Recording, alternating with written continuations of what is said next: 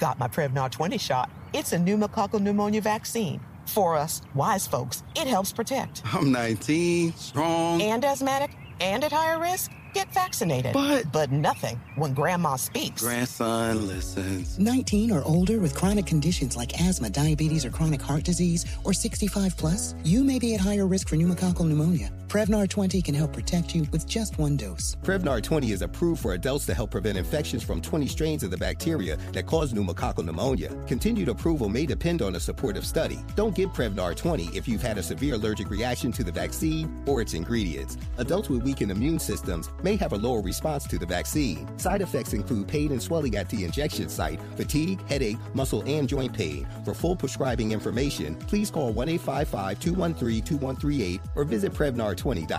Ask your doctor or pharmacist about getting vaccinated with Prevnar 20, even if you've already received another pneumococcal pneumonia vaccine. AT&T connects an ode to podcasts. Connect the alarm. Change the podcast you stream. Connect the snooze. 10 more minutes to dream. Connect the shower. Lather up with the news, sports talk, comedians, or movie reviews. Connect with that 3-hour philosophy show. Change the drive into work in traffic so slow. Connect the dishes to voices that glow. Thank you to the geniuses of spoken audio. Connect the stories, change your perspective. Connecting changes everything. AT&T. Moments like seeing my son's team cheer him on mean a lot to me. But after being diagnosed with metastatic breast cancer, or MBC, which is breast cancer that has spread to other parts of the body, they mean even more. I take Ibrance, Palbociclib. Ibrance 125 milligram tablets with an aromatase inhibitor is for adults with HR-positive, HER2-negative MBC as the first hormonal-based therapy. Ask your doctor about Ibrance and visit Ibrance.com. Ibrance may cause low white blood cell counts that may lead to serious infections. Ibrance may cause severe inflammation of the lungs. Both of these can lead to death. Tell your doctor right away if you have new or worsening symptoms, including trouble breathing, shortness of breath, cough, or chest pain. Before taking Ibrance, tell your doctor if you have fever, chills, or other signs of infection, liver or kidney problems, are or plan to become pregnant, or are breastfeeding. Common side effects include low red blood cell and low platelet counts, infections, tiredness, nausea, sore mouth, abnormalities in liver blood tests, diarrhea, hair thinning or loss, vomiting, rash, and loss of appetite.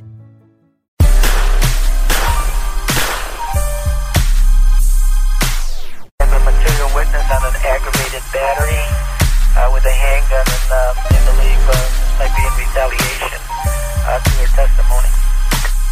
Broadcasting live from Los Angeles, it's the Gangster Chronicles, hosted by James McDonald, Reggie Wright Jr., and Alex Alonso on the Digital Soapbox Network. So what's happening with you, Big James? Oh, ain't nothing much, man. Glad to be back at work, bro. Man, I love being up here, man. I might not go home tonight. Just something to do.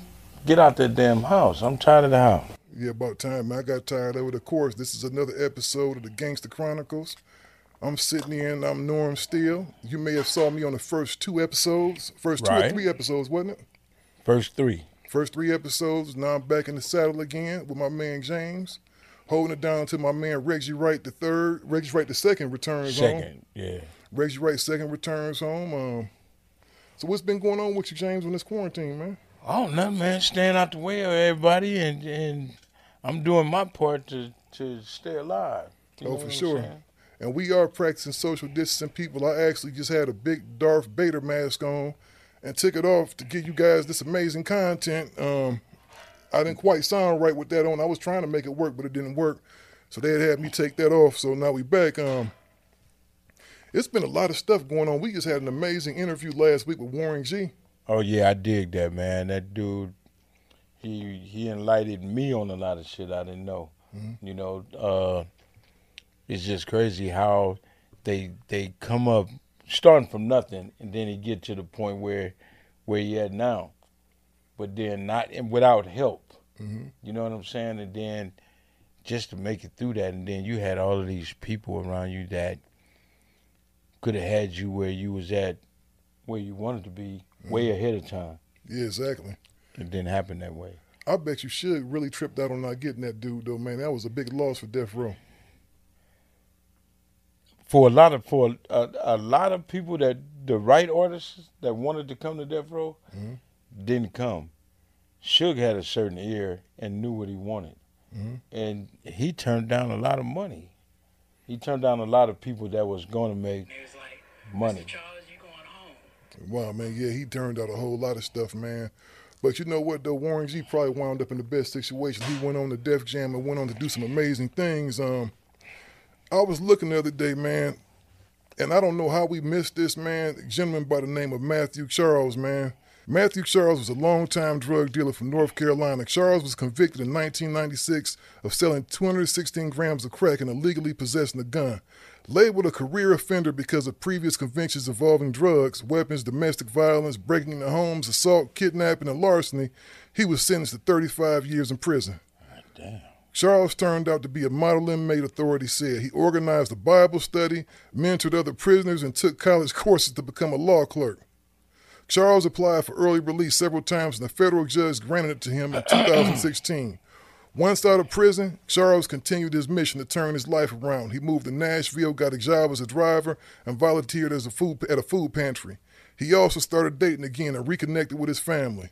But federal prosecutors fought the judge's ruling, and appeals court agreed that Charles did not qualify for release because he was a repeat criminal offender and ordered him back to prison to serve an estimated 9 more years. He surrendered to a prison in Kentucky last May after 2 years of freedom. He said he refused to be bitter. You know, eventually they went and gave the guy his freedom again.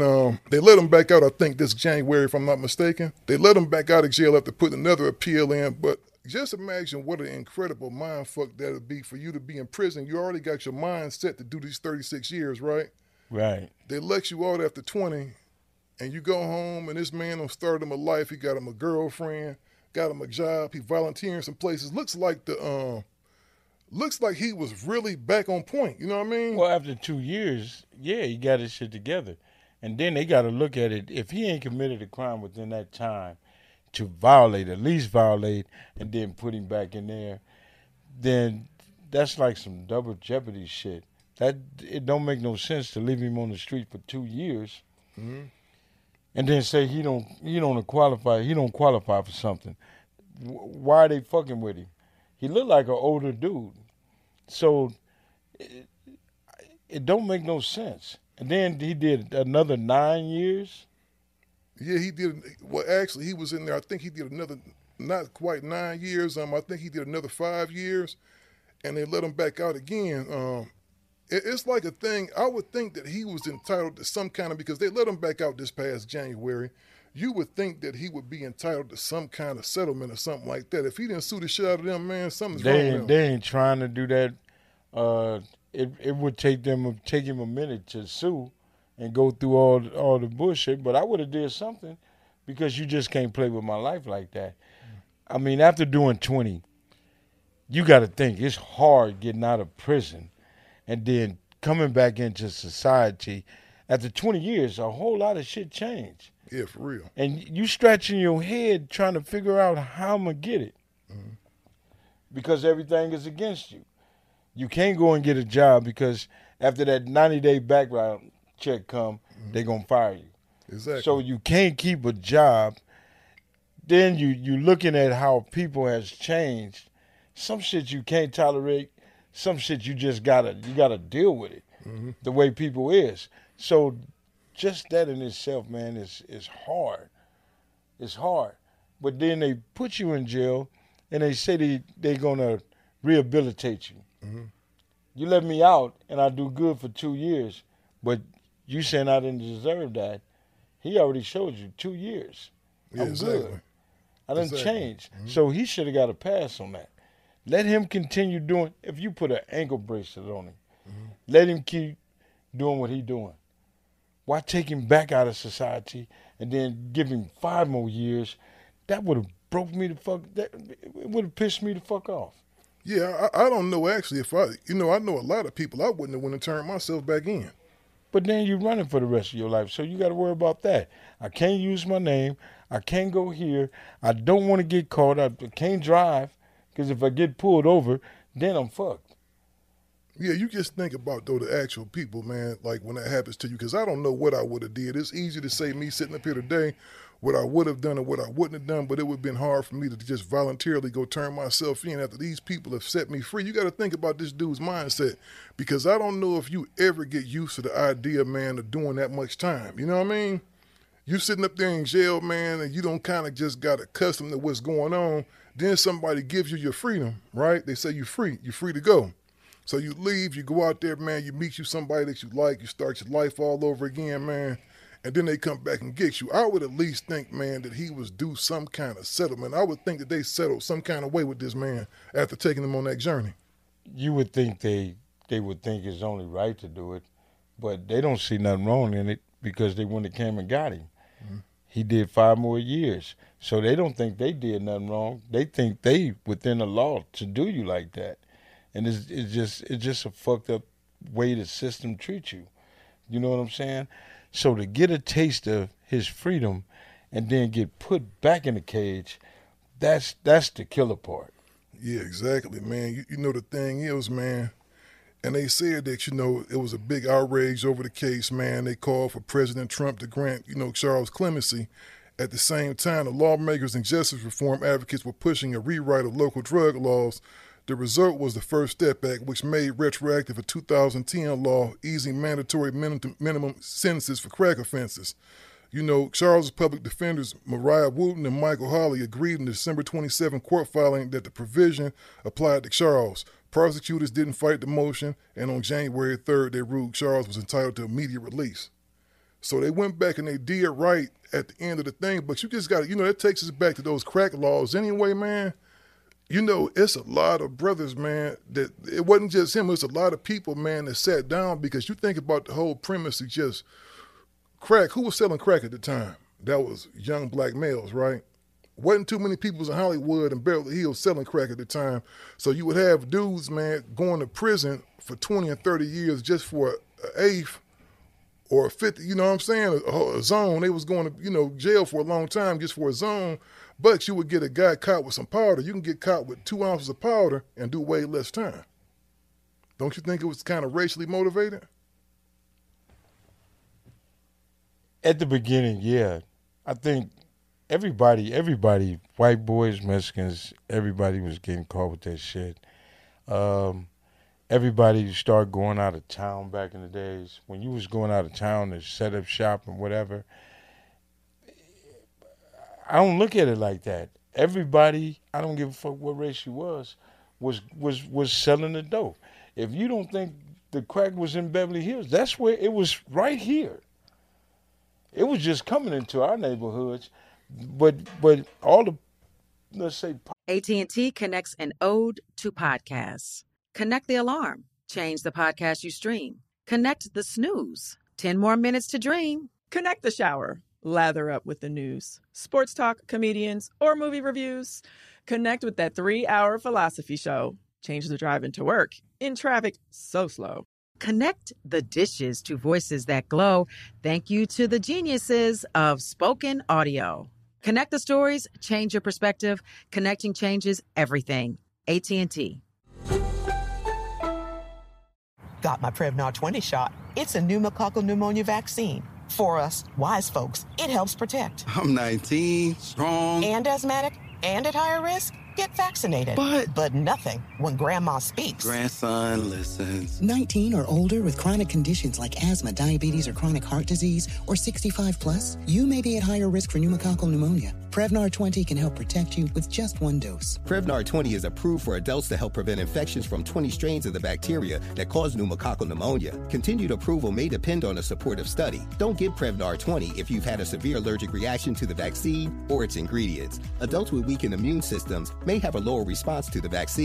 Side effects include pain and swelling at the injection site, fatigue, headache, muscle, and joint pain. For full prescribing information, please call 1-855-213-2138 or visit Prevnar 20. Ask your doctor or pharmacist about getting vaccinated with Prevnar 20, even if you've already received another pneumococcal pneumonia vaccine.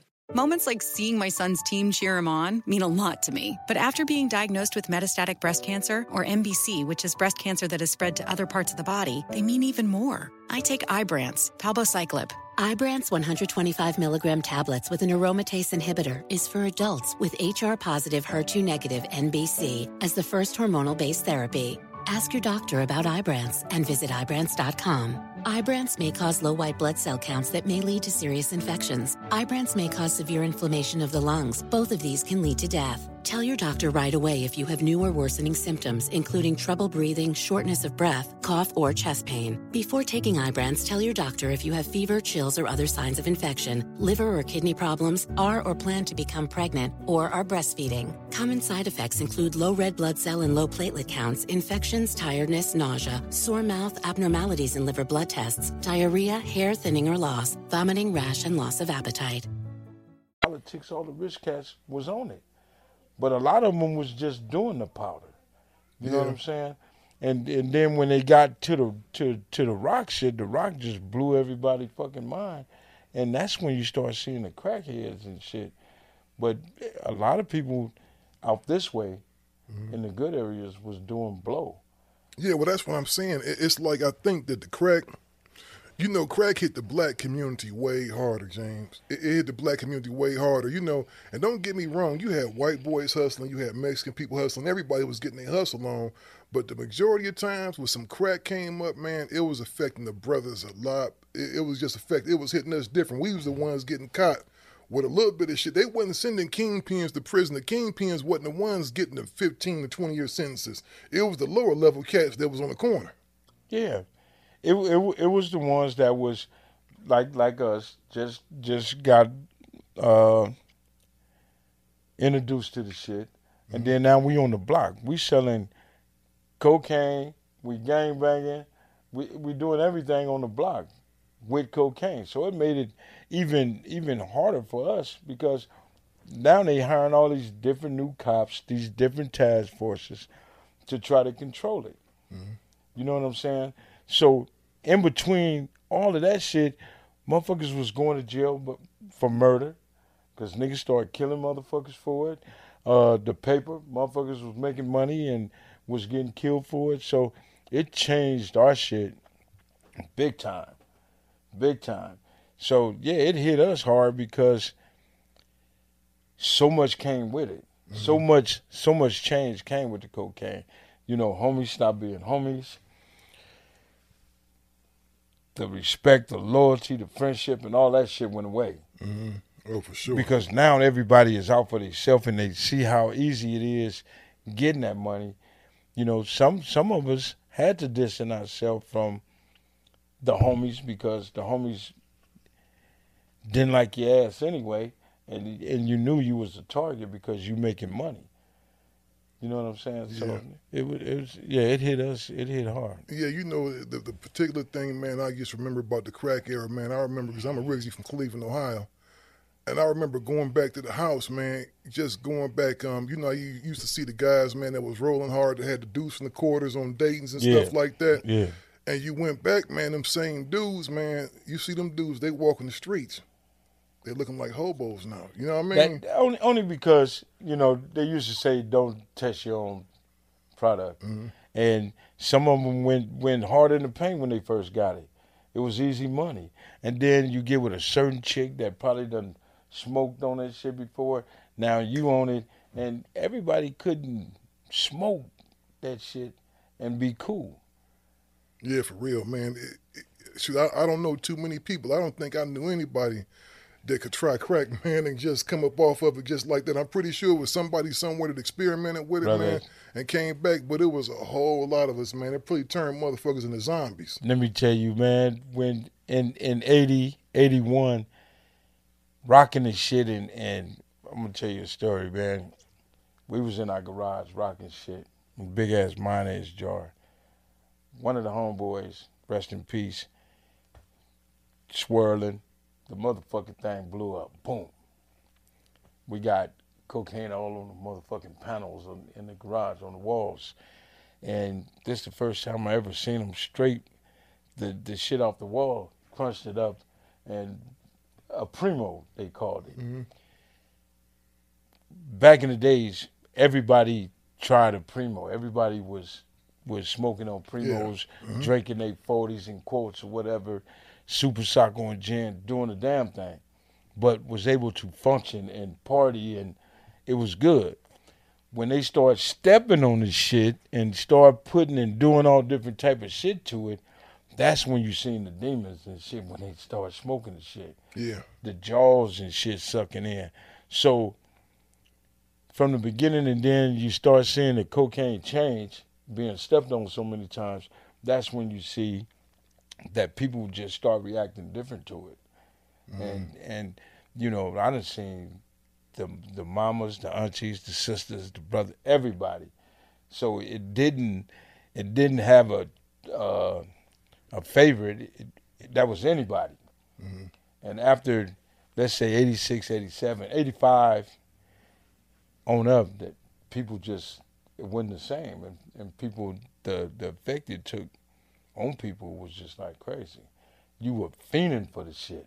Mm-hmm. Instead of being high off the shit and just, you know, being able to kick back and relate to what was going on.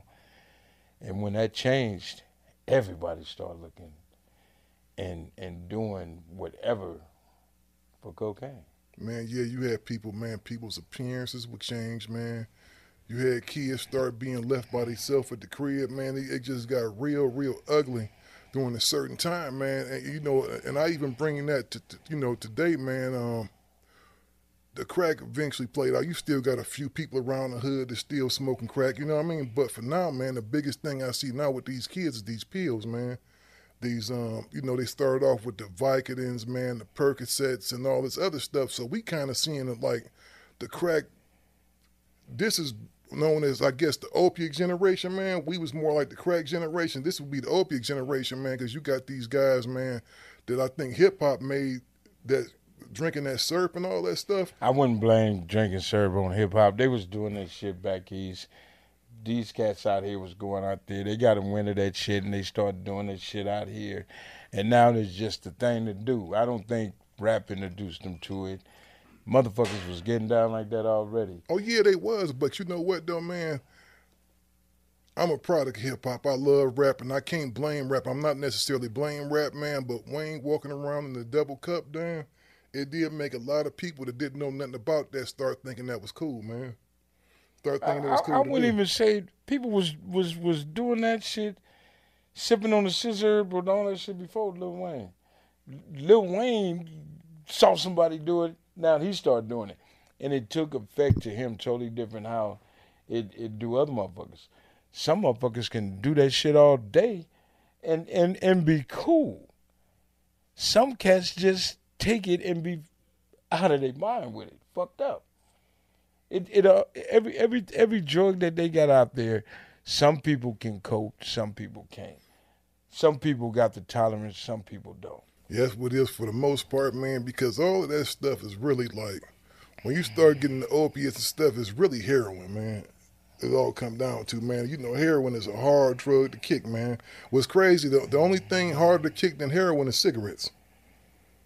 I think cigarettes is hard. I ain't never had no heroin, but no. But they say cigarettes is the most, is the second hardest thing to most get. But let's go back to this guy, man. So you figure, it was some people that didn't want him out of jail, man. They figured he shouldn't be back on the street, so that's how he wound back up in jail, man. And you know, when you think about it, man, I think in this particular case, that guy did deserve a second chance, man. So the question I asked, man, me and you both come from cities that were ravaged by drug use, by the drug trade, right? The violence, it wasn't just the fiends, it was the violence. Because you figure, once cats start making that money, now you got brother against brother, homie against homie, and everything is this. Should they let a lot of them cats back on the streets? Do you think a lot of them people deserve to get clemency? Well, I say the majority of all of them should get it. Because I think a lot of us are being over-sentenced.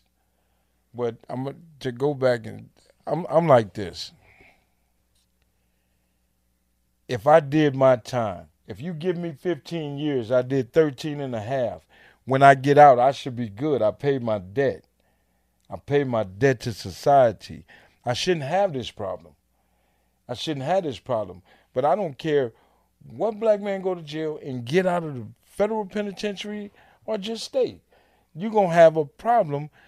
This shit probably, I'm 55 fucking years old and still ain't voted. And I've been out of prison since 1988. From being released from prison, I couldn't do nothing but be a security guard. And every 90 days, they knock my ass back, you fired. So whether you lie on that application or you tell them the truth, if you tell them the truth, we don't need you. Wow. So you locked up when you come home. You blocked out of society in a sense. You can't do nothing. So let me ask you, what do we do if you don't want me to work?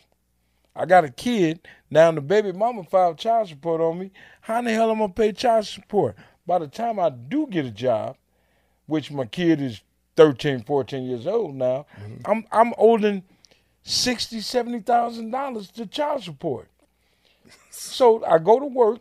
I'm able to file taxes now. Mm-hmm. Now they taking my money. Now I'm feeling way worse and lesser than a motherfucking man because I can't eat because I'm paying all of this. Yeah. I'm doing everything. I'm paying society still. And I done paid y'all for my time, for my mistake. But you still pay for it when you release, when you get out. So it's just the system is just so fucked up, and it don't help us at all. So don't tell me you put me in jail to rehabilitate me, mm-hmm. because when I get out, you ain't helping me. And then you want to put me back in there. That's what parole is for. If I'm living above my means, if I get a car, where you get this motherfucker from? You ain't been out long enough. It's 88 and you got a motherfucking a 92, mm-hmm. a 90. No, you can't have that. You're living above your means. You can't be in a certain place. You can't go and live in a certain place. So you can't hang around certain people because ain't that a part when you first get out? You can't hang around no felons. Well, gang and felony, yeah, mm-hmm. no felons at all. Mm-hmm. So, but when I got out of state, one of my conditions was I couldn't get caught with gang members. I mm-hmm. couldn't. Well, goddamn, my brothers are gang members. I can't get caught in the car with them. You know what I'm saying? Cousins, you can't. They got a tell on you. They pretty much got a hold on you, mm-hmm. and that's why a lot of cats go back and forth on violations because you can't beat them. Oh, man, the probation thing is the biggest trick bag in the world, man. Man, how you going to tell me not to be around gangbangers, but on this side of me and on that side of me and across the street are gang members? Exactly. I grew up with these people here. And you come in my house to check and see if I got guns or whatever in here in my bedroom, mm-hmm. but then my cousin on the couch, where you from? I'm from Whoop to Whoop. Oh, you got a gangbang in here. You're going to get cuffed and they take you to jail just to be shitty. Just to be shitty. It's hard to beat them, and that's why a lot of cats keep going back and forth to prison because once you go to prison, you kind of fucked when you come home because you don't know what to expect. They stay going back and forth, man. You know, like the thing is, man, that's the biggest thing that you bring a point to. The thing just about not being around no fellas, what about if your mama gangbang, your daddy a gangbanger, your brother a gangbanger? Everybody pretty much in your house half the time is felons. And that's what they call self-parole. You got to self-parole. Don't parole when you get out, don't have an address. Mm-hmm. You know what I'm saying? They expect you to go out there and get some type of general relief. They want you to go get some food stamps or something else. They won't let you be a man. They won't let you build your character. Mm-hmm. You know, and what's good with me was Suge Knight came to my rescue, and I had a good-ass baby mama. I had a straight ride-or-die baby mama. My son mama was at every prison I got rolled up to, and she was there to pick me up. Mm-hmm. She had her own shit.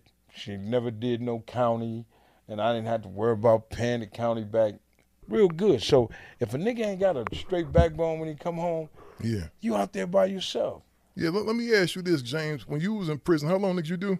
I did 2 years and 3 months. 2 years and 3 months, so Suge came straight to your rescue. He came to you, of course, and the rest is history. He came to you saying he needed you. Yeah. And that's when y'all kind of got y'all thing going because without you, he wouldn't have been able to make some of the moves he made. I think, and I still say this, when Suge came to me, Suge had a purpose. I didn't know what it was at the time. I was, and I don't have no more gripes. I was enjoying my freedom, and the shit that he introduced me to, I was loving it. I'm fresh out. I'm good. Mm-hmm. You know what I'm saying? And, you know, if Suge would have just left me alone, I'd have probably been married to my first son mother. I probably would have just had to weather the storm, because she had, no, you ain't going to do this. We going to do this. But, you know, that penitentiary propaganda bullshit. You, oh, baby, we going to church. We woo-woo-woo. Didn't happen that way. As soon as I stepped foot out that motherfucker, it was on and cracking. First thing you want to do, you want to get something to drink, you want to fuck, and you want to go see what the homies doing. I don't care what you're talking about in prison. And I said, I'm not doing none of that. And so as soon as you came back, you was just right back on the blade then. The knock on the door, you know, I make it to the house that night. Mm-hmm. I said about that morning before I even ate breakfast, Suge was at the door. And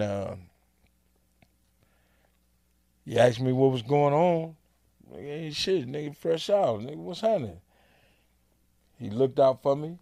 Okay. Told me he was going to come back. This when he was going back and forth to Vegas. Came and got me, took a ride to Vegas with him. Like, fuck it, let's roll. Me and the homeboy, Tom, went and kicked it with him. Next thing you know, it was on. It was just on from there, man. Like, really, man, so... And we ain't gonna turn this back into no thing, but I don't think a lot of people know, man. As a guy that did that time, man, do you think that if Suge wouldn't have came and got you, you think you would eventually wound up going back in?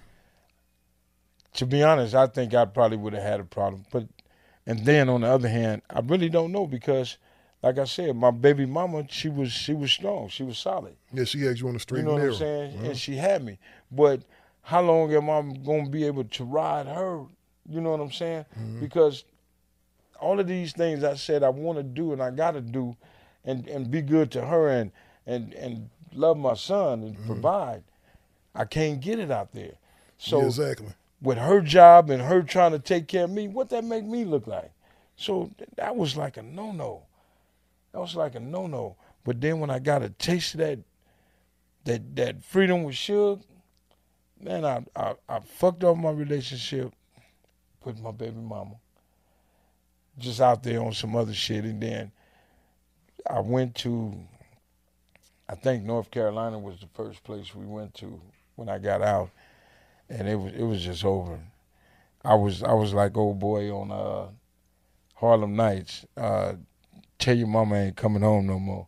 A homeboy with sunshine. And I was straight in the streets. So, I mean, I made mistakes along the way and fucked it up, but me and her are real cool now. Mm-hmm. You know what I'm saying? But it, you know, Suge played a big part in it. I don't know if it would have been. Well, I do know it would have been different. It would have been totally different, because I would have had to live like a regular motherfucker. Mm-hmm. AT&T connects an ode to podcasts. Connect the alarm. Change the podcast you stream. Connect the snooze. 10 more minutes to dream. Connect the shower. Lather up with the news, sports talk, comedians, or movie reviews. Connect with that 3-hour philosophy show. Change the drive into work in traffic so slow. Connect the dishes to voices that glow. Thank you to the geniuses of spoken audio. Connect the stories. Change your perspective. Connecting changes everything. AT&T.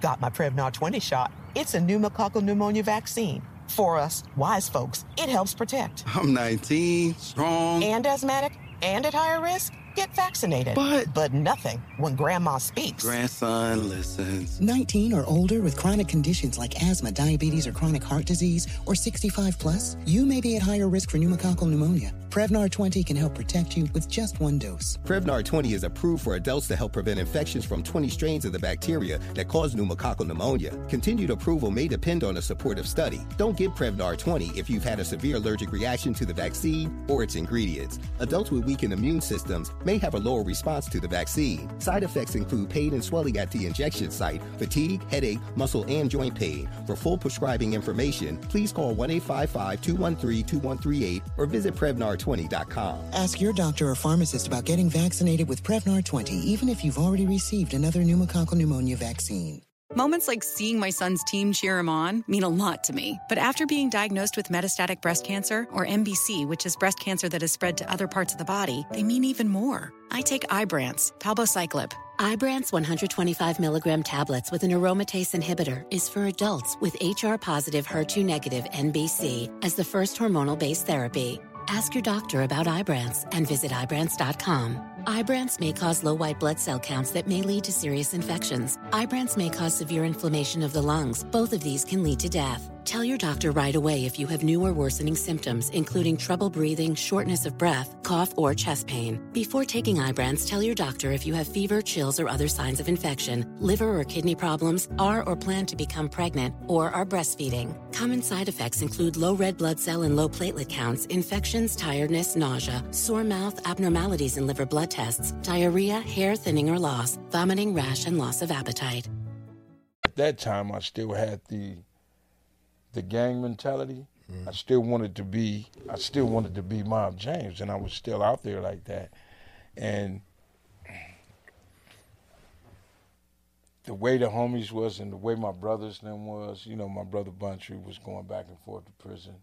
And, you know, that part of the life, I don't think I was ready to let that go. Just chunk the hood out and just, you know, now I'm cutting grass and, mm-hmm. you know, and trying to pay bills.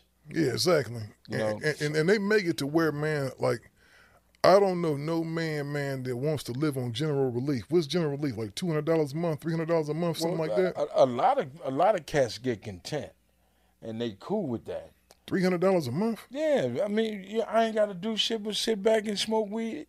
It's out there every day. And everybody out there that's listening, no, I ain't bullshitting. It's just like cats moving in with a chick. And she got the... they get food stamps. Yeah, she get food stamps and stuff, and she stands and he laying up in her shit. Uh-huh. You know what I'm saying? And she don't want you to do shit. You feel me? Mm-hmm. I got this. But as soon as she can't pay that bill, she gonna be like, babe, we need to pay the light bill. And you be like, bitch, what the fuck you telling me for? You don't want, you know, mm-hmm. I ain't got it. Oh, you got to get your sorry ass out. Now she's bringing you down. Mm-hmm. So now you got to attack because, you know what I'm saying? You got to be aggressive. So now I'm arguing with you. Now you're telling me to get out your tilt. But me don't realize that the longer you lay up in her shit and be content, that's what you're going to be when she puts you out. You ain't going to want to get up and do it. And a lot of us have fell into that fucking trick bag. Yeah, it's the biggest trap in the world, man. But that's what I'm saying, you know, so you get out, you on parole, man. You can't hang around with no homies. You can't go get a job nowhere because they telling you got a record. Now you on general relief and you pretty much living with some chick. And this is the same scenario I see. A dude moves in with a broad. She got her Section 8 crib. She paying, you know, $50 a month or whatever it is Section 8 give you, right? Right. She got 2 or 3 kids.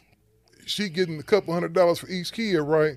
So it's chicken in the pot every night. He get his $300 a month. He's sitting around smoking weed all day and watching cable TV. And he gets accustomed to that. Like you said, then that's when the time comes when they need that bill paid. How can you live in a house with a woman and then she regulating shit because she paying all the shit? Mm-hmm. You got to come in. As soon as you don't come in at a certain time, now the arguing shit starts. Mm-hmm. You know what I'm saying? So she paying all the bills and you just sitting there chilling. Some cats are content like that. But a real nigga that want to get his own shit and have his own shit, fuck letting the homies pick me up and all this other bullshit. Ain't happening. But we just get lazy and comfortable. But I'm not finna depend on this female to take care of me. I can't. Yeah, that's real talk. And, you know, there's a lot of women out there say they'd rather have a half a man than a real man. She lost her motherfucking mind. You don't want no real nigga, then you ain't a real bitch. You know what I'm saying? Yeah. So I wouldn't want to be with her anyway. Fuck taking care of me. I got to get out here and get my own. Now, if you tell me to put that back in your pocket, mm-hmm. I'm going to put it back in my pocket. Yeah. See, you know what I think happens though, man? It's a really big trick bag, man, with just us as black men, because the separation of the family done been going on for so long, man, because they tell you, you know, even when them women are on Section 8, they get told they're not allowed to have nobody in their house but them and their kids. A man is technically not supposed to be around, so the first time you piss her off, all she got to do is make a phone call. This dude is in here and he won't leave. You're going to get an ass leave. So what they pretty much telling that woman, you can push out as many babies as you want to, and we gonna give you. I don't know what it is. So people don't. I don't want to see it in the comments. I don't know what I'm talking about. Is it $300 to $500 a baby or something that they have? So you figure a woman got 3 kids in the house. That's $1,500. Plus she getting food stamps and all the kind of other stuff. And she probably, I think on the Section 8, what they paying, a couple dollars a month for their crib? They probably pay less than what it costs for rent. Yeah, exactly. So she's getting tailored from then. So you got it in that broad's head from the time she little, where her mama telling her, oh, them dudes ain't shit, they this and ain't shit. So she don't really need a man in her mind. So the first time she get one, she's in the position of control almost. That kind of, you kind of went from the mama, now everything is a system, Norm. And you see it every day. The homegirl got Section 8. She got her dude staying with her. But they don't want nobody, no male figure in the house. Why? Mm-hmm. Why the fuck? Why? This my boyfriend. Because he should be able to provide, right? Mm-hmm. Okay, but it's a little deeper than that. What happens when you got the mom and daddy living together and raising their kids? Oh, everything gonna turn out to be righteous 9 times out of 10. You got a strong foundation mm-hmm. right there. Well, I ain't gonna say strong, but you have a foundation. Mm-hmm. Without both parents, you just got the mama trying to raise knuckleheads such as myself. What you have, exactly what they want you to have. I can't keep my job if I don't have nobody to put in jail. If they patrol the hood, and what do they see? They see us. Mm-hmm. That's why you get some cops that don't get a column. They lock your ass up, put dope on you, and all that other shit. I'm going like losing myself, but it's everything is designed for us to lose. Mm-hmm. You know, and it's a fucked up thing. We don't see it. When we see it, it's too late. When we don't understand it, it's too late. I was reading this guy sent me a text, and I was reading it, and you know, just listening to half of the shit that they, you know, people say is crazy. Mm-hmm. Every baby mama I had was, none of them was ever on the county, none of them. I don't have nobody to blame, pretty much, but myself for half of the shit that I did. Mm-hmm. You know what I'm saying? Because I accepted cocaine over my baby mama. I accepted gangbanging over my baby mamas. Mm-hmm. You know, if I'd have got my motherfucking mind right at the beginning when I first had my first son, then I think I would have been cool. I wouldn't have went to prison. I wouldn't have did this. And you know, having my son come to prison and see me in prison was the worstest fucking feeling, but it was a good feeling at the same time. I was able to see him. Mm-hmm. I was able to pick him up and hug him and watch him run around the goddamn visiting room, you know, pointing to people and tell them, that's my daddy, that's my daddy. Mm-hmm. And it was a good thing, but to watch him leave was another thing. You know, it's crazy, man. Yeah, well, you know what I think, man? I got a bigger theory behind that. That's why I brought up this guy in the beginning, man, because it seemed like they wanted him back in there so bad. I think prison has turned into a gold mine for these people. I'm looking at this. You know, they talking about the prison phone industry, and that's a market dominated by several large privately held firms that earn an estimated $1.2 billion a year. They make $1.2 billion a year just from niggas calling home. And the phone, because the phone is different. You got to put the shit on a card now. You can't call collect. Yeah, exactly. And then Sherman Block's daughter runs the canteen in the county jail. She making millions of dollars. She breaking it up. So yeah, they switched it for them to make money. And then look at what they're doing right now. They have removed the in-person family visitation room to make way for video visitation terminals. And those are provided by private firms too, which can charge as much as $30 for 40 minutes of screen time. One prison phone company, Securus Technology, says in the marketing materials that it has paid out $1.3 billion in commissions over the past 10 years. So that makes me think, you go back to this Charles guy, right? They let him out of jail. Then somebody looks up and says, you messing with my money now. Bring that nigga's ass back to jail. I mean, what if he wouldn't get visits? What if he wouldn't, let's say, a productive inmate like that? Mm-hmm. So, I mean, that wouldn't make no sense to haul him back in jail. They had a reason to go back and get him. But they had a reason to go back and get him. But that's the thing, though. It's like we're more valuable inside, man, than we are out. You know what I'm saying? Yeah, because it's let's say it's profitable. Mm-hmm. To have you in incarcerated in the county jail, in any prison, mm-hmm. because they found a way to break your family, to work your family out of money, just like selling drugs. Put that money, $50, $70 on a card, and that shit go like this. You don't control the minutes or none of that shit. Then the food. You can't send a package like that, like out of TVs. Everything is through a catalog now. Mm-hmm. Whoever control that catalog is making a lot of goddamn money. Okay, check this out. The commissary in prison earned $1.6 billion last year. So that same dude, you saying, yeah, he might not have got no phone calls, but that motherfucker eat. And he works in there. Everybody, you're working for 25, but that's what I'm saying. Cents. That's what I'm saying. Them things that they building, you think they not making a profit off of them? The police is making profits, mm-hmm. but you ain't got a pay number in there that's gonna take care of you.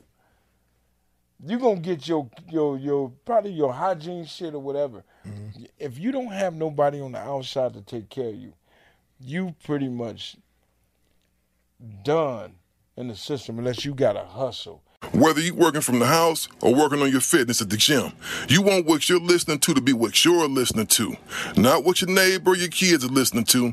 Everyone needs a great pair of wireless earbuds, but before you go dropping the bankroll on a pair, you need to check out the wireless earbuds from Raycon. You already know Raycon earbuds start at about half the price of any other premium wireless earbud in the market, and that they sound even more amazing than the other top audio brands that you know. The newest model, the Everyday E25 earbuds, are the best ones yet, with 6 hours of playtime, seamless Bluetooth pairing, more bass, and a more compact design that gives you a nice noise-isolating fit. Raycon's wireless earbuds are comfortable, perfect for conference calls or binging on podcasts. I even use them when we were recording the Gangster Chronicles. Unlike some of your other wireless options, Raycon earbuds are both stylish and discreet, with no dangling wires or stems to distract anyone during video calls. You've heard me talk about how the company was co-founded by Ray J and celebrities like Snoop Dogg and Cardi B. They are all obsessed with Raycons. Pick up a pair and see what the hype is all about. Now's the time to get the latest and greatest from Raycon. Get 15% off your order at buyraycon.com/TGC101. That's buyraycon.com/TGC101 for 15% off Raycon wireless earbuds. Buyraycon.com/TGC101 and tell them the Gangster Chronicles sent you. Unless you know, if you can draw and write, man, make some hearts and this shit on your envelopes and shit like that. If you don't know how to make frames, if you don't have a hustle in there, your ass is out. Fuck living. Just think, state boots. You got to walk with them motherfuckers on every day. Mm-hmm. Think about it. It's 95 fucking degrees out here, 100 degrees. But if I want to go outside, I got to wear these boots. Yeah, that's real talk. So if you got to live in that state shit, every time you walk, it's going to remind you where you at. But you got cats out there living, got their own motherfucking me. I have my own shoes, my own shit. Mm-hmm. You know what I'm saying? But it's rough. Yeah. But they making a lot of money off of it because they figured the way out. They got a plan. So everything you doing there, whatever you doing there, is making them money.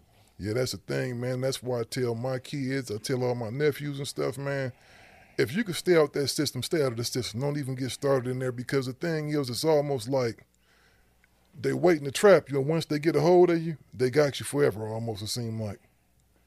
You know, you've been very fortunate, James, you know, just, you know, some of the stuff that has happened in your life, man, just to be able to make that trans. And speaking of that, I saw you on Vlad again. When you do that? Right before the quarantine thing? Oh, yeah? In between the quarantine. Yeah, yeah. Me and Vlad became real cool, you know, conversation-wise. And, I mean, you know, we don't hang out or nothing like that. You know, for this conversation, you know, he enlightened me on a lot of shit.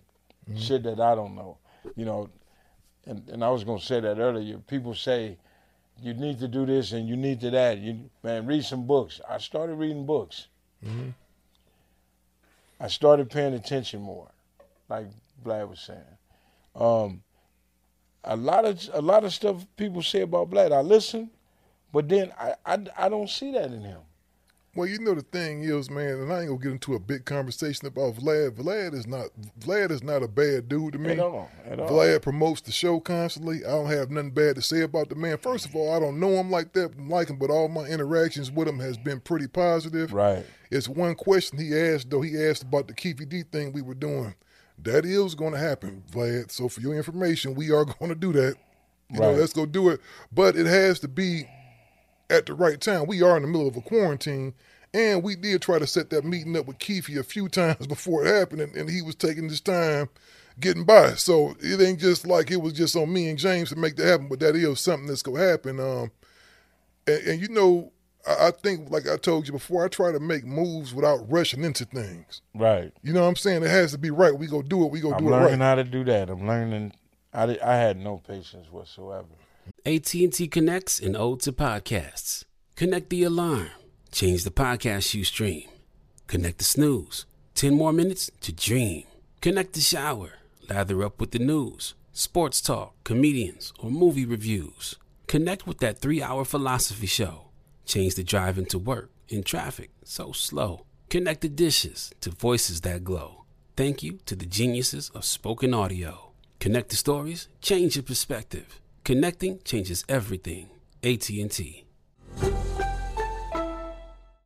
Got my Prevnar 20 shot. It's a pneumococcal pneumonia vaccine. For us, wise folks, it helps protect. I'm 19, strong, and asthmatic, and at higher risk. Get vaccinated, but nothing when grandma speaks. Grandson listens. 19 or older with chronic conditions like asthma, diabetes, or chronic heart disease, or 65 plus, you may be at higher risk for pneumococcal pneumonia. Prevnar 20 can help protect you with just one dose. Prevnar 20 is approved for adults to help prevent infections from 20 strains of the bacteria that cause pneumococcal pneumonia. Continued approval may depend on a supportive study. Don't give Prevnar 20 if you've had a severe allergic reaction to the vaccine or its ingredients. Adults with weakened immune systems may have a lower response to the vaccine. Side effects include pain and swelling at the injection site, fatigue, headache, muscle, and joint pain. For full prescribing information, please call 1-855-213-2138 or visit Prevnar20.com. Ask your doctor or pharmacist about getting vaccinated with Prevnar 20, even if you've already received another pneumococcal pneumonia vaccine. Moments like my daughter telling me a new joke mean a lot to me. But after being diagnosed with metastatic breast cancer, or MBC, which is breast cancer that is spread to other parts of the body, they mean even more. I take Ibrance, Palbociclib. Ibrance 125 milligram tablets with an aromatase inhibitor is for adults with HR-positive, HER2-negative MBC as the first hormonal-based therapy. Ask your doctor about Ibrance and visit Ibrance.com. Ibrance may cause low white blood cell counts that may lead to serious infections. Ibrance may cause severe inflammation of the lungs. Both of these can lead to death. Tell your doctor right away if you have new or worsening symptoms, including trouble breathing, shortness of breath, cough, or chest pain. Before taking Ibrance, tell your doctor if you have fever, chills, or other signs of infection, liver or kidney problems, are or plan to become pregnant, or are breastfeeding. Common side effects include low red blood cell and low platelet counts, infections, tiredness, nausea, sore mouth, abnormalities in liver blood tests, diarrhea, hair thinning or loss, vomiting, rash, and loss of appetite. And I'm learning that. And I know there's a lot of brothers out there like me that live that life and want to change it. And the beginning of it, the whole recipe is you got to have patience. Shit ain't going to change for us overnight because we still got a battle out here, and then we got to deal with ourselves. This right here was the worstest part, fighting myself. You know what I'm saying? So it's a lot of guys out there, and I get it in my comments, Facebook, all that, that's man, trying to find that way out. But it's hard as a motherfucker. Your way out might not be the same way my way out. Exactly. It's not hard. You just got to really, like, say, fuck that. This is the way for me. I got to do it. I don't give a fuck if he think it's fucked up or I'm turning into a pussy. Show me I'm a pussy. Y'all don't know what you're fucking with. Well, that's what I tell brothers. You have to find your own way because, you know, because of you, I get like at least maybe 10, 15 brothers a week hitting me. Man, I got a story. Can I do a podcast? And it's just like I tell them, I say, well, that was James's way. Yours may be something else different, bro, but everybody just can't go get a podcast and crack off like that. This is a lot of work, too. It's a lot of time that goes into it. It ain't just like we just come in here and just say, we just go on there and talk. If it was up to me, I would have told them, hell yeah, you could do a podcast. You want to come in, sit in on the podcast, or you want to just talk about your story? Because I guarantee you, this is what helped. This is what helped me. Oh, yeah, for sure. Now, if they want to come in and be a guest, I'm more than willing to do that, but what I always like being, I always like to help people manage their expectations, right? Right. The first step, come in, talk to us, tell your story.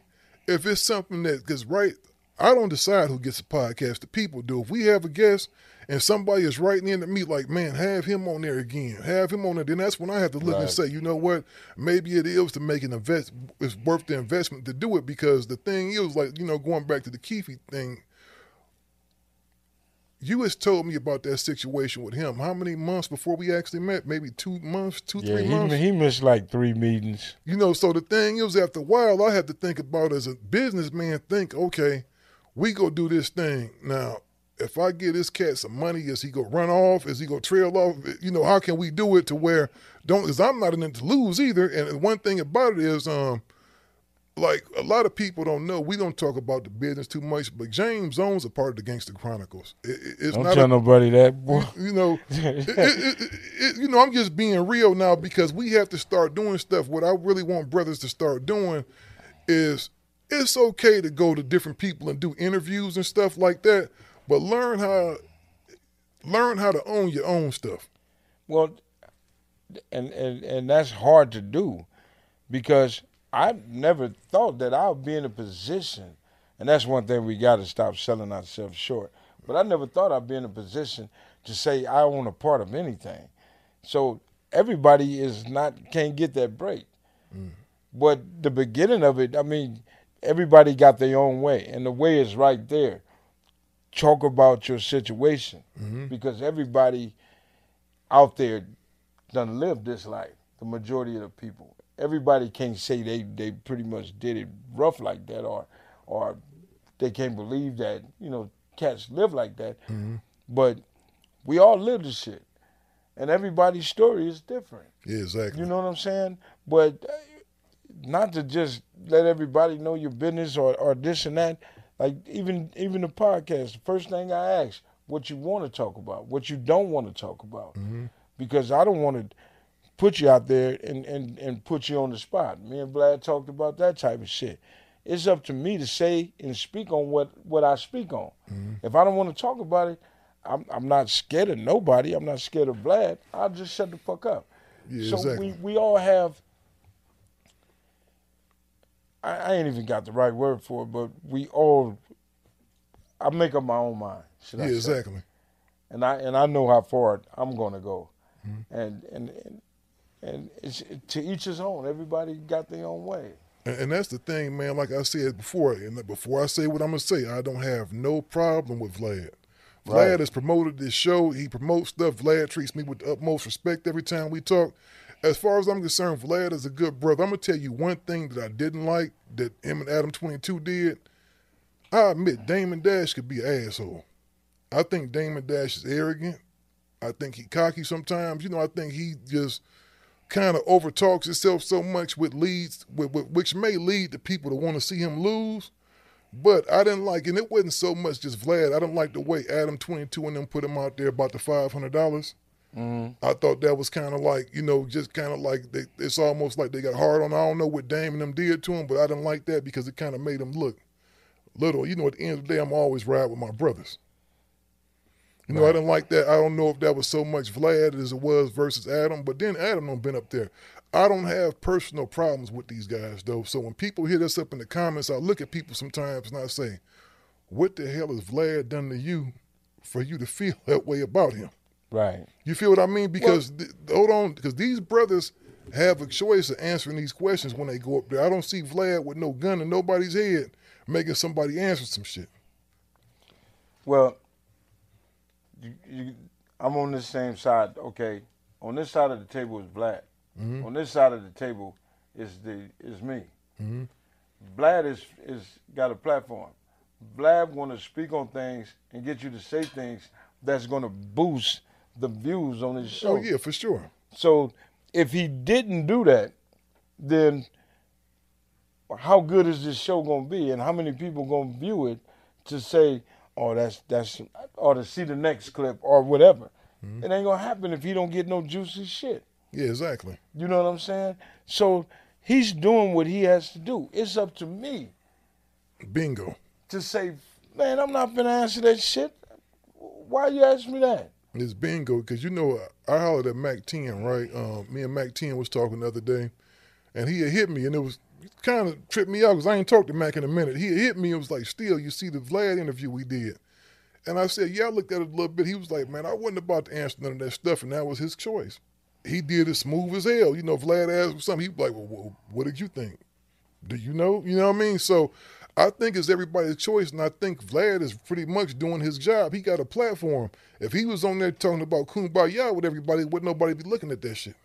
Exactly. So who do you blame when if I ask you a question and you answer it? That's my fault because I answered that shit. You know what I'm saying? Mm-hmm. So however it came out of me, that's the same perception people gonna get when they view the shit. Yeah, exactly. And that's the thing, man. You know, just going back to all this, I look at this guy, you know, going back to him, that's what we started off talking about. And I brought him up just to go back to the point about the prison industrial system. Mm. About how they like to keep brothers locked up. You know who came to his rescue, right? Who? Kim Kardashian. Why? Well, she's the one that brought it up about when they want to put him back in jail. Yeah. She started advocating for him, and you know, I guess this relationship that the Wests have with our president is pretty strong because you know Trump made it to where he got out of jail. After 5 more years. You know what? I don't know if it was 5 more years he did. I got to go back and do the research. Maybe we had to bring the fact check back.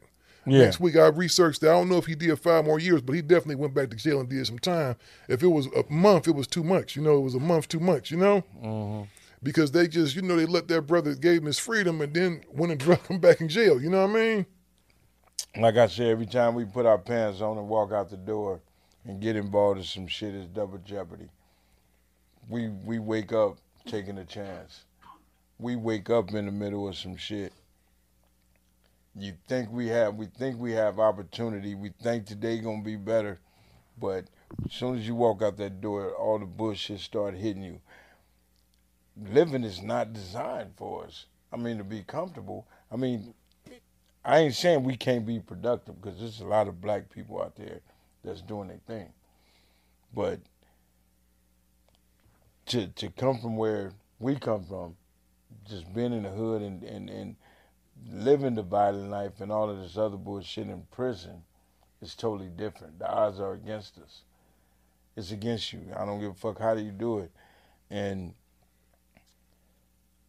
it's just totally different. It's, you know, our sisters out there ain't like they used to be. Mm-hmm. You know what I'm saying? There's some good-ass black women out there. Yeah, for sure, no doubt. You know what I'm saying? But the ones that would stick by their dude, mm-hmm. You know what I'm saying? When, man, I don't want to get all in my personal business, but every woman I had in my life, all my baby mamas had good jobs. Mm-hmm. You know what I'm saying? Yeah. They were just fucking with the wrong dude, me, because I couldn't. My way of life and my way of thinking wasn't getting the fuck up and going to work and then coming home and bringing no woman my money, being in the hood and hanging with the homegirls and drinking and everything else was my thing. I was more comfortable living like that. So that's why I say we can't blame nobody for our get down. This is what I chose to do. Oh, yeah, for sure, 100%. But at the end of the day, you got to learn how to appreciate what you can do and where you at that point, because then I lost a lot of good friends, you know what I'm saying? Mm-hmm. That, you know, when they died, they didn't have that, you know, they son to carry on, and they didn't have nothing. We just young niggas, and they gone, you know what I'm saying? So, mm-hmm. man, I appreciate everything, every day, every morning. Oh, for sure, you have totally to, man. Different.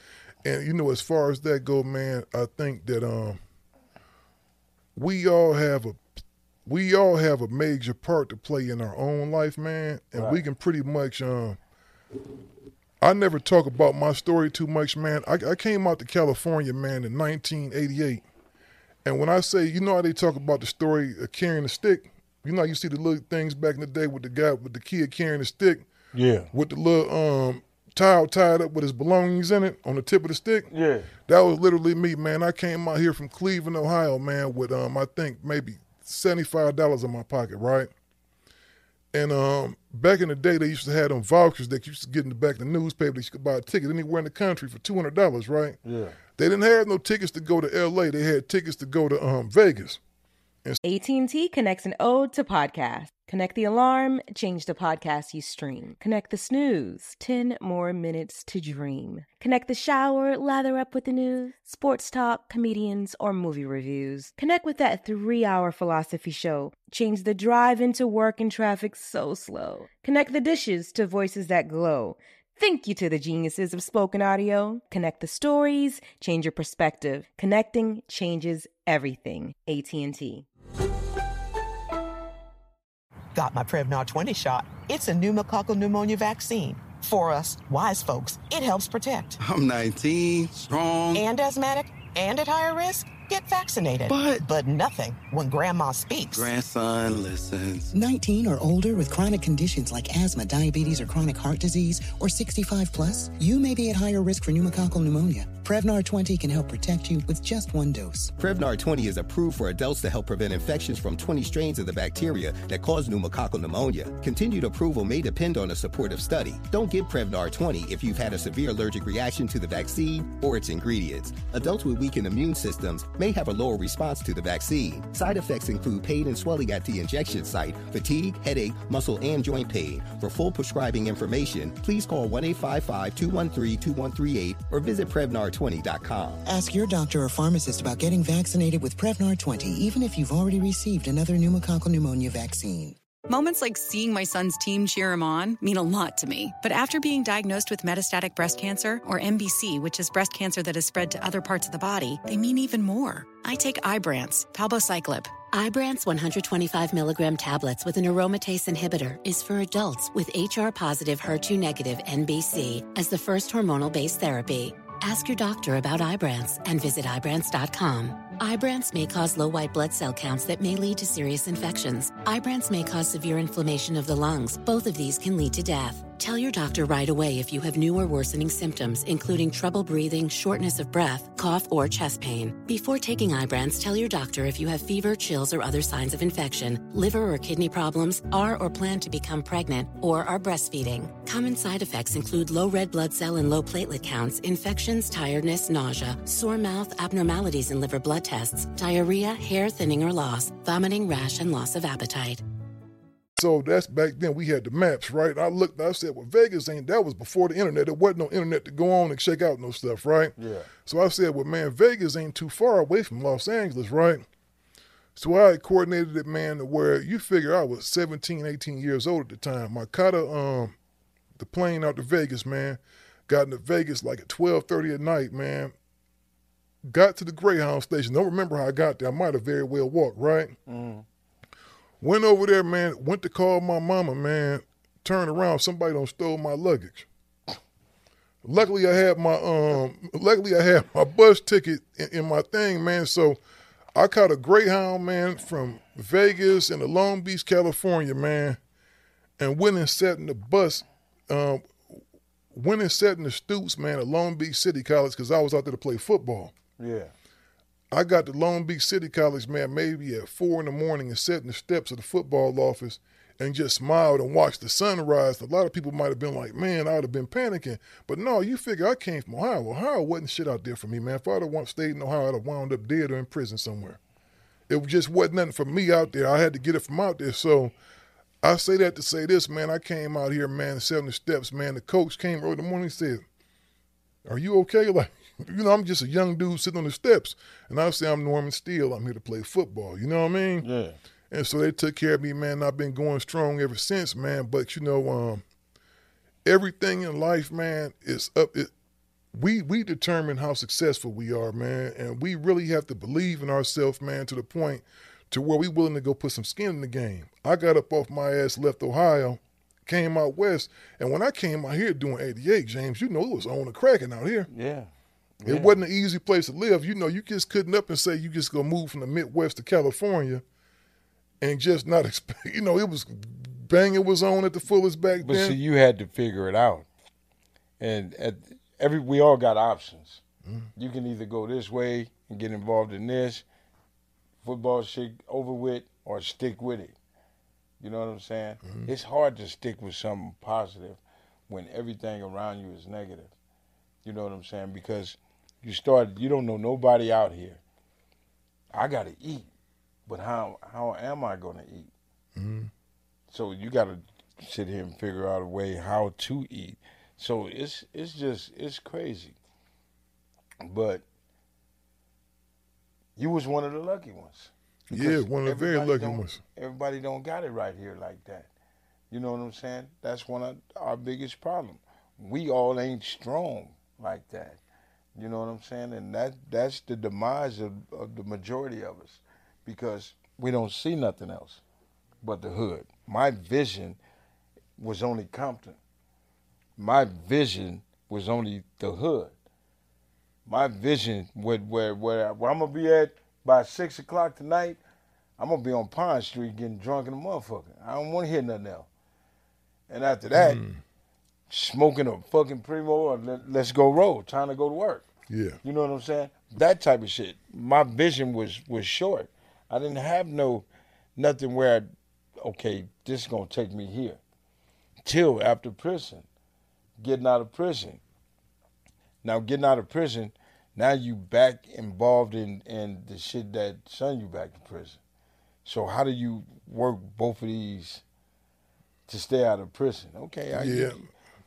One thing, when you talk to police write the shit down. Police put it in their computer. Now they got something, they know who you is, the whole nine. We can't function doing what we doing, and then everybody know who the fuck we is. We finna get caught up. So now you got to figure out, do you slow your roll or you just continue running reckless? No, ain't nothing in prison. Yo, ain't nothing at all. So, I mean, we just got to understand our surroundings and what the fuck is going on and where we at the time. Yeah, I just think, man, that us as black men, and I think the biggest thing we got to stop doing, man, is just imagine, like, you know, because I hear people always talk about the man, right? Like the white man this, the white man. And I think we give that too much power over our circumstances sometimes, man. Well, they've been having that power. Yeah, you know, they have a certain amount of power, but it's also us up to, man, to get up off our tail feathers and go do something. You know, it's like the thing is, man, when I first started this network, man, it almost started by accident, right? Yeah. But I never looked for that nobody, you know, the first thing we have to do is get out the thing that somebody owes us something, right? True. Don't nobody owe us a damn thing. We owe it to ourselves, man, to really do as much as we can, man. And if we doing what we supposed to do, man, I tell people all the time, man, if you keep swinging the axe, man, and you keep swinging the hammer, eventually the tree go fall. True. It might take a little longer than it would it be if you had a chainsaw or something like that. But you keep swinging that axe, man, eventually that tree go and fall down. You know what I mean? So we really have to really, man, just stay on our P's and Q's, man, and stop being so damn lazy and look for the hookup all the time. Well, we just got to start believing in ourselves. Come being and doing the streets, man, we got to start paying attention. The police job is to lock you up, to say whatever they got to say, to get you to say what they want you to say. Period. Period. Stop hating your brother. Let it ride until you see otherwise. The only way a motherfucker, I can prove to a motherfucker that motherfucker telling on me, if he's sitting in that chair and he point at me. These cats it don't have to happen like that no more. Because as soon as the police say yada yada, you going whoom wham bam. You feel me? We got to start believing in our motherfucking self, and some of the homeboys and everybody ain't like that. But the police create the shit. And we so easy to let other people put shit in our fucking mind to where we believe it, and then we go nutty on the shit, not knowing the truth. And that's because the majority of us are uneducated, and we have that fucked up mentality where I'm not listening to shit. I don't want to hear shit. We got to change that with us. That's what's going to better us. Yeah, we have to really change that, man, because I look at so many, man, of us, like, I'm going to tell you what the biggest opportunity it is, man, for us as a people in the last 20 years, man, is really owning our own content. We have the talent to sing. We got talent, music, rapping, music, just all around entertainment, man. This stuff that we doing right now, for example, man. We have the opportunity now more than ever, man. I tell people all the time when they, I used to work in the music industry. People ask me all the time, how can I get on to do this or do that? I used to tell them, man, I always tell them, stop waiting for somebody to give you something. You could do your own shit. Our rappers of California are not the Akons of Africa. The money that they putting out there and building schools and all of this other shit, we not doing that with ourselves out here. We not taking a building and opening that building and putting the shit that's constructive to teach our little homies, our youngsters, that y'all can meet in the middle, you in this class, y'all doing this, and you learning a trade. We not opening a building. These guys can't come together and put their money together, because the first time two black niggas put their money together, the first thing come out their mouth, that nigga cheated me. Oh, yeah. Or he coming up on me. Or why he getting more money than me? And we divide ourselves from that. We ain't no good together.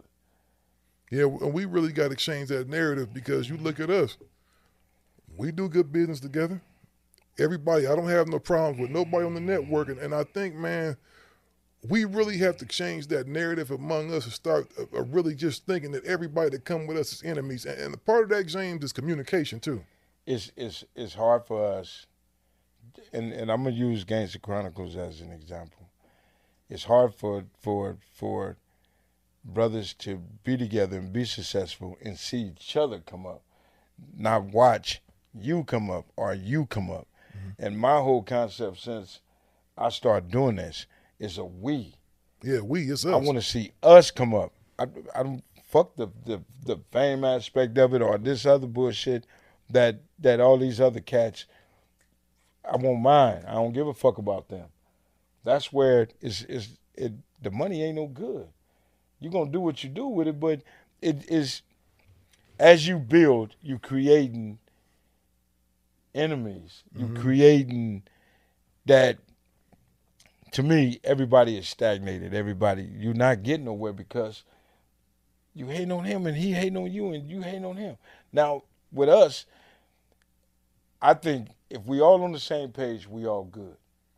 But something and somebody gonna fall off. You can't get five motherfucking niggas together, black men together, and everybody think and be on the same page. It's hard. Oh, it's very hard. And so it is. Not just hard, it's almost impossible, because I think the big elephant in the room now, even with us, while we're talking about the Gangster Chronicles, I think people have noticed that Alex hasn't been on the show probably like the past 3 episodes, right? Well, I'm gonna say this, and I've been getting a lot of that.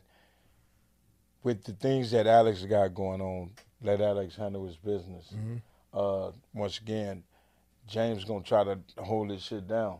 You know, we gotta wait on Reggie, and then here come the creator of the Gangster Chronicles had to come in there and sit down because, you know, my two hosts are gone. My brothers is gone. You know what I'm saying? And I didn't ask for this shit. I don't know how to do this. You know what I'm saying? So here you are, and I know people gonna ask questions. Everybody know where Reggie at. Mm-hmm. You know what I'm saying? Can't wait till you get his ass home. I heard it might be June. Well, me and Reggie going to have a fight in June. Then we're going to have a drink. And then we're going to come to work. That's how I see it. Oh, yeah, for sure. So get that shit out the way. And you know, the crazy shit about it is, and I'm going to tell you this, how we so fucked up. The people, while Reggie sitting in jail, let Reggie do his goddamn time in jail. Reggie don't need to know what the fuck is really going on the street, but people are getting at Reggie and talking to Reggie. That makes his time harder. You might not understand that, and people don't get it. You know, just sitting in jail and knowing what's going on the streets, you want to be there. Mm-hmm. You know what I'm saying? You want to be there. And Reggie's living like that. Reggie in jail, knowing the whole everything, what's going on, and. Let Reggie do his time. That's going to make his time harder at the end of it, because now he know he finna come home, and just people need to stop talking to him and being in his ear and let Reggie do his time. When Reggie come home, Reggie going to be ready to go to work, ready to do his thing, and just get back into it. Especially getting at him with some negative shit, because, you know, that's what I hear all the time. You know, I heard that y'all did this and that, and, you know, half the shit don't be true. I'm like, where you get that from, bro? Well, once again, a man gonna make up his mind. Don't react off of some bullshit that you don't even know is right or wrong. Because I can make a phone call, I can get in touch with you. And that's one of our biggest problems. We don't want to look each other in the eye and have that conversation. Mm-hmm. We don't want to be 100 with each other, but we say 100 every day. Yeah, exactly. But we don't want to keep it 100, so a motherfucker gonna shy away. But when this cat right here trying to be 100 with you, oh, he on some bullshit, or he this and that. The story gets turned around. Yeah, exactly. Like, I'm pretty sure that Gene Deal interview we did a few weeks ago, yeah. I'm pretty sure somebody that went back and told Reggie, yo, they had Gene on the show and he said this and that. But Gene did, he apologized for that man on the show. Yeah, yeah. And it was let known that we ride with Reggie. Well, everybody out there know I'm gonna ride with Reggie. Mm-hmm. The only problem I got, and what we don't have today with each other, is loyalty. Mm-hmm. And I think ever since I started this, since Reggie introduced me to, and I'm saying this, and I ain't gonna say it no more, introduced me to the interviews and the Gangster Chronicles and all that. I thought coming in with him, I'm knowing we good. So showing my loyalty to you, Alex, Brian, the whole nine. Mm-hmm. And that's always been my biggest slogan. If something happen while we all here together and the motherfucker come tripping, I'm tripping. It ain't just your fight. It's our fight. Mm-hmm. If you take anything outside of that and go next door and switch it around, that's on you. That's on you. My loyalty haven't changed, and it's not gonna change. So when you get to talking and saying shit about me, nigga, don't think I ain't gonna bite back. Yeah. You bark at me, I'm gonna bark at you. Yeah, 100%. You know what I'm saying? But I got a right to. You feel me? And I'm not trying to bring up no other shit, but we shouldn't. If we rocking together like that, I ain't got nothing bad to say, and I ain't gonna say nothing about you, or no other motherfucker can sit in my presence and talk about you. Mm-hmm.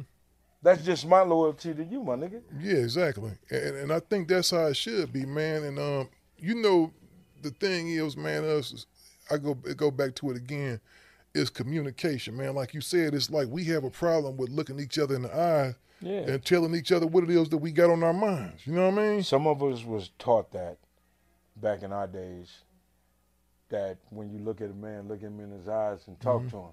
You know, don't talk to me with your head down. Cats these days ain't getting that. The younger generation ain't getting that. And I think, how do we put that back? You, me, we got boys, everybody that have kids, we need to instill that in them. You know what I'm saying? Our nephews, our cousins, and then they let other motherfuckers know this is how men talk. You know what I'm saying? This is how we supposed to be. If you got something to say to me, say it. Whether I'm offended or not. If it's wrong, I'm going to tell you why it's wrong. But if it's the truth, I can't say shit. You can't do nothing about that. Man, it is what it is. But we don't accept that. We just want to get mad and we want to be violent.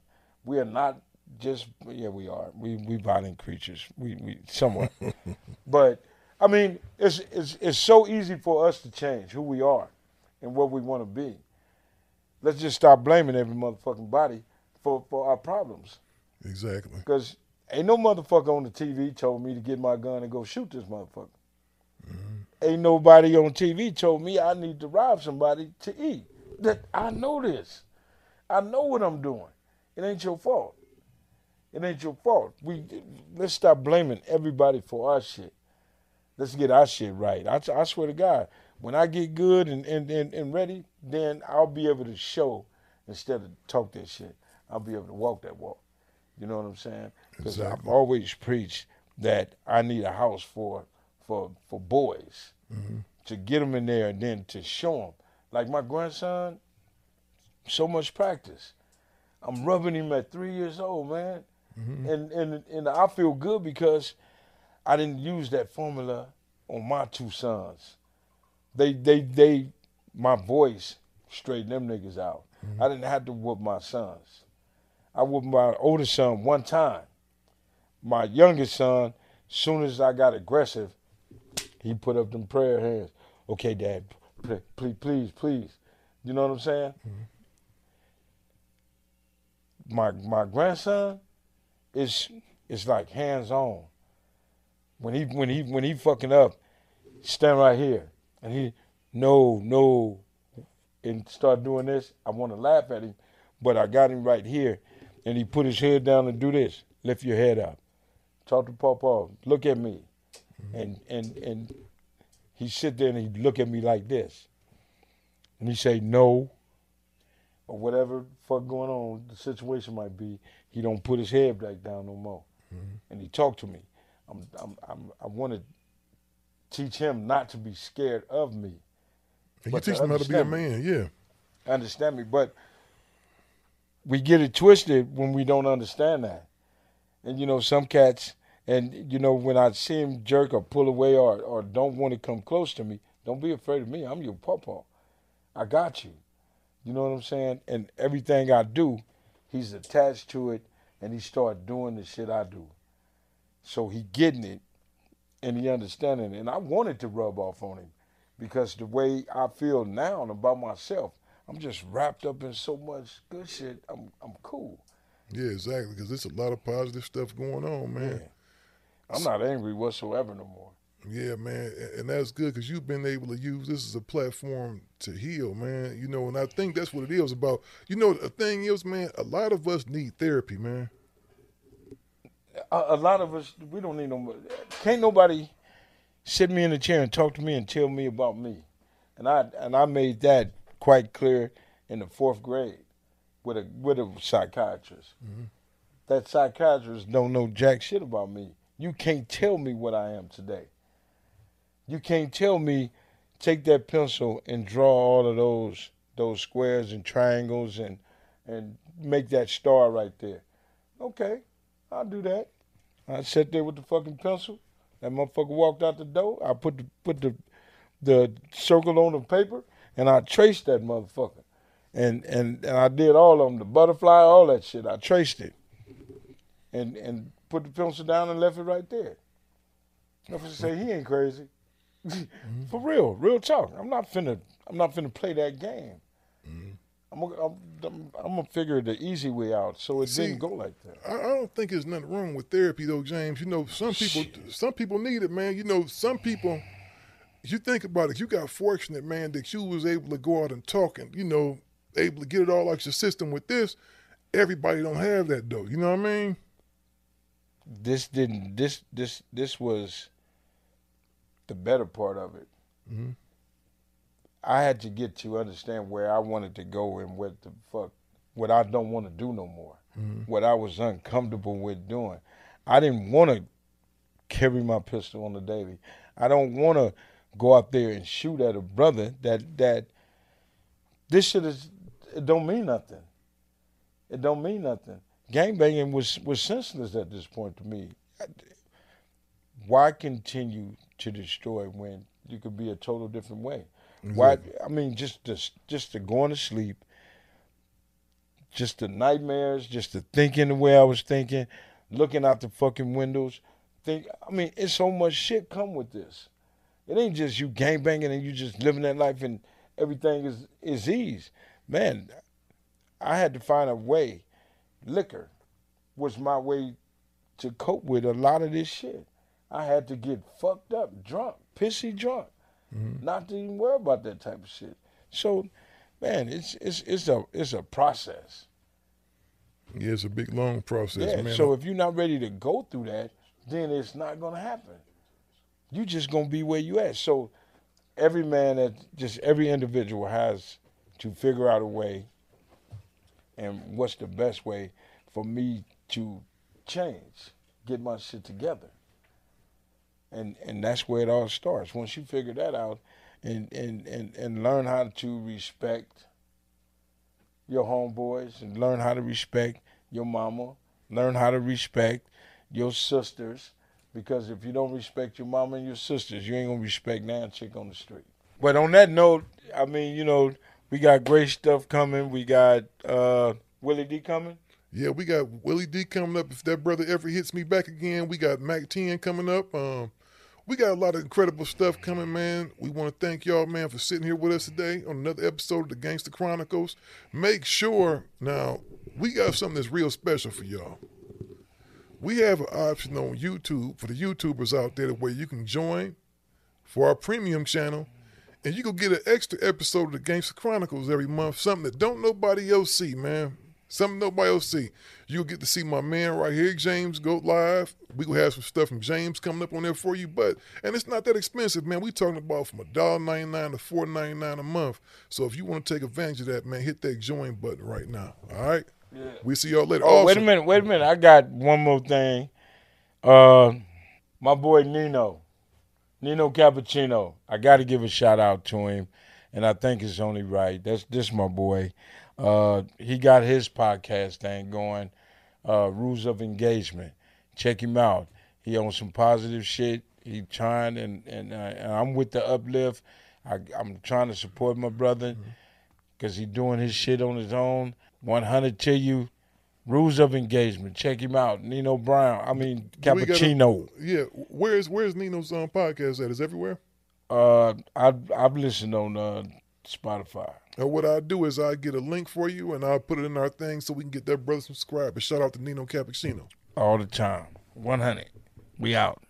Got my Prevnar 20 shot. It's a pneumococcal pneumonia vaccine. For us, wise folks, it helps protect. I'm 19, strong. And asthmatic and at higher risk. Get vaccinated. But nothing when grandma speaks. Grandson listens. 19 or older with chronic conditions like asthma, diabetes, or chronic heart disease, or 65 plus, you may be at higher risk for pneumococcal pneumonia. Prevnar 20 can help protect you with just one dose. Prevnar 20 is approved for adults to help prevent infections from 20 strains of the bacteria that cause pneumococcal pneumonia. Continued approval may depend on a supportive study. Don't give Prevnar 20 if you've had a severe allergic reaction to the vaccine or its ingredients. Adults with weakened immune systems may have a lower response to the vaccine. Side effects include pain and swelling at the injection site, fatigue, headache, muscle, and joint pain. For full prescribing information, please call 1-855-213-2138 or visit Prevnar20.com. Ask your doctor or pharmacist about getting vaccinated with Prevnar 20, even if you've already received another pneumococcal pneumonia vaccine. AT&T connects an ode to podcasts. Connect the alarm. Change the podcast you stream. Connect the snooze. 10 more minutes to dream. Connect the shower. Lather up with the news, sports talk, comedians, or movie reviews. Connect with that 3-hour philosophy show. Change the drive into work. In traffic, so slow. Connect the dishes to voices that glow.